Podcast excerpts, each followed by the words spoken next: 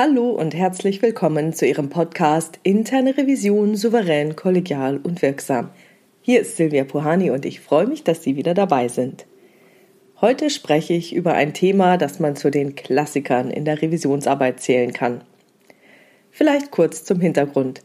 Als ich letztens auf einer Weiterbildung für Revisoren war, kam etwas zur Sprache, das wir alle kannten. Es ging ganz grundsätzlich um eine Prüfung irgendeines Punktes des IKS. Die interne Revision möchte also wie immer die Dokumentation der durchgeführten Kontrollen einsehen und bekommt zu hören, wieso?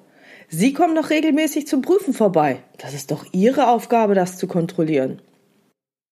Als Anfänger in der internen Revision schluckt man dann schon mal. Und ich weiß, mir ging das am Anfang auch so. Wenn man zum allerersten Mal mit sowas konfrontiert ist, dann weiß man einfach nicht, wie man darauf reagieren soll. Das ist total normal. Das ist jedem von uns schon mal so gegangen.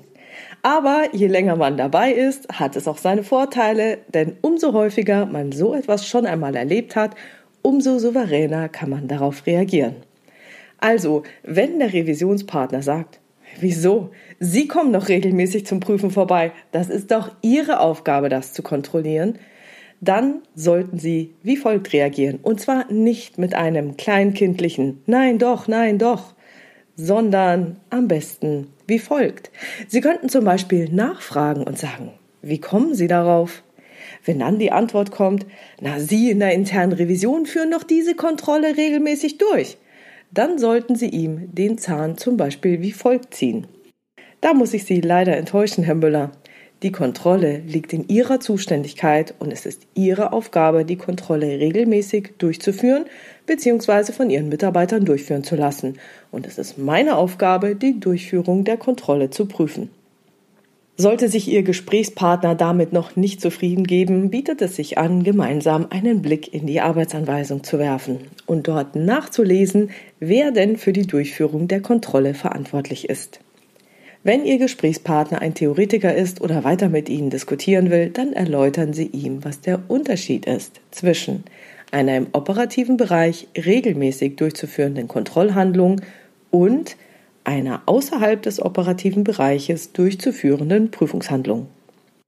Nachdem das nun geklärt wurde, geht es um die Frage nach den Gründen, die deutlich schwieriger, aber auch für uns viel spannender ist. Wir Revisoren sollen ja die Ursache von Problemen herausarbeiten. Was also ist der Grund, dass die Kontrolle nicht durchgeführt wurde? Wollte sich Ihr Revisionspartner nur einen Scherz erlauben und Ihre Reaktion testen? Sie brauchen jetzt nicht lachen. Das passiert besonders, wenn die Revisoren relativ jung und unerfahren sind. Dann versuchen die Revisionspartner schon mal den Revisor auszutesten.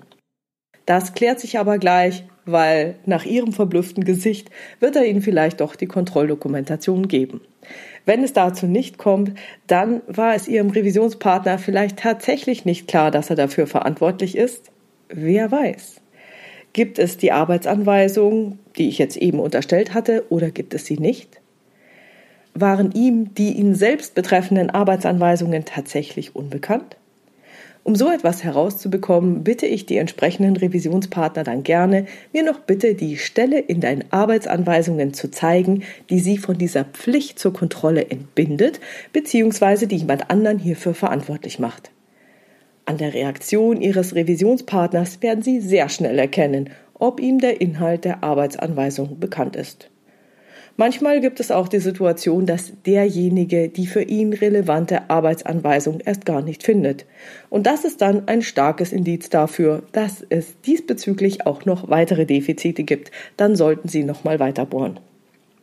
Es kann allerdings auch sein, dass die Kontrolle aus ganz anderen Gründen nicht durchgeführt wurde. Beliebt ist die Antwort, wissen Sie, mein Chef hat mich wegen anderer noch dringenden Aufgaben umpriorisiert. In solchen Fällen bitten Sie ihn bzw. seinen Chef um einen entsprechenden Nachweis. Meistens wird das ja nur mündlich passiert sein, aber dann lassen Sie sich das erzählen, gehen nochmal zu dem Chef und reden mit ihm. Was auch immer Sie zu hören bekommen, versuchen Sie auf alle Fälle der Sache auf den Grund zu gehen. In der Berichterstattung müssen Sie insbesondere bei der Ursachenanalyse höllisch aufpassen. Handelt es sich jetzt um einen Fehler eines Individuums oder bestehen Mängel im internen Kontrollsystem als solches. Das ist ein sehr großer Unterschied. Sollte letzteres der Fall sein und Schwächen im internen Kontrollsystem bestehen, dann ist die Organisation nicht ausreichend. Das kann als Organisationsverschulden ausgelegt werden und könnte bei Schadenfällen versicherungsrechtliche Konsequenzen haben. Das heißt, die Versicherung zahlt nur dann, wenn die Organisation ein angemessenes IKS aufweisen konnte. Wenn nicht, zahlt die Versicherung nicht. Selbstverständlich sollten Sie jetzt Ihre Entscheidung nicht davon abhängig machen, was für das Unternehmen jetzt das Beste wäre. Wir sind natürlich der Wahrheit verpflichtet. Aber sollte es sich hingegen um einen individuellen Fehler handeln, kann es passieren, dass die Organisation schlimmstenfalls personelle Konsequenzen zieht. Das schützt dann zwar die Organisation, kann aber tendenziell zu einer Verschlechterung der Unternehmens- und der Fehlerkultur führen. Es lohnt sich also, hier sehr sauber zu arbeiten und sich sehr genau zu überlegen, was man wie im Bericht formuliert. So, und das war's schon wieder für heute mit dem Thema. Das ist doch Ihre Aufgabe. Ich freue mich über Ihre weiteren Ideen, Gedanken und Kommentare in der Xing- oder LinkedIn-Gruppe Interne Revision souverän, kollegial und wirksam unter dem Post zu diesem Podcast. Vielen Dank. Wenn Sie eine Frage haben oder eine Begebenheit beschildern wollen, die Sie in diesem Podcast gerne besprochen hätten, dann schreiben Sie mir diese gerne per Mail an info@puhani.com oder nutzen eines der Kontaktformulare auf meiner Webpage www.puhani.com. Wie Sie wissen, habe ich dort eine offene, aber auch eine anonyme Variante für Sie vorgesehen.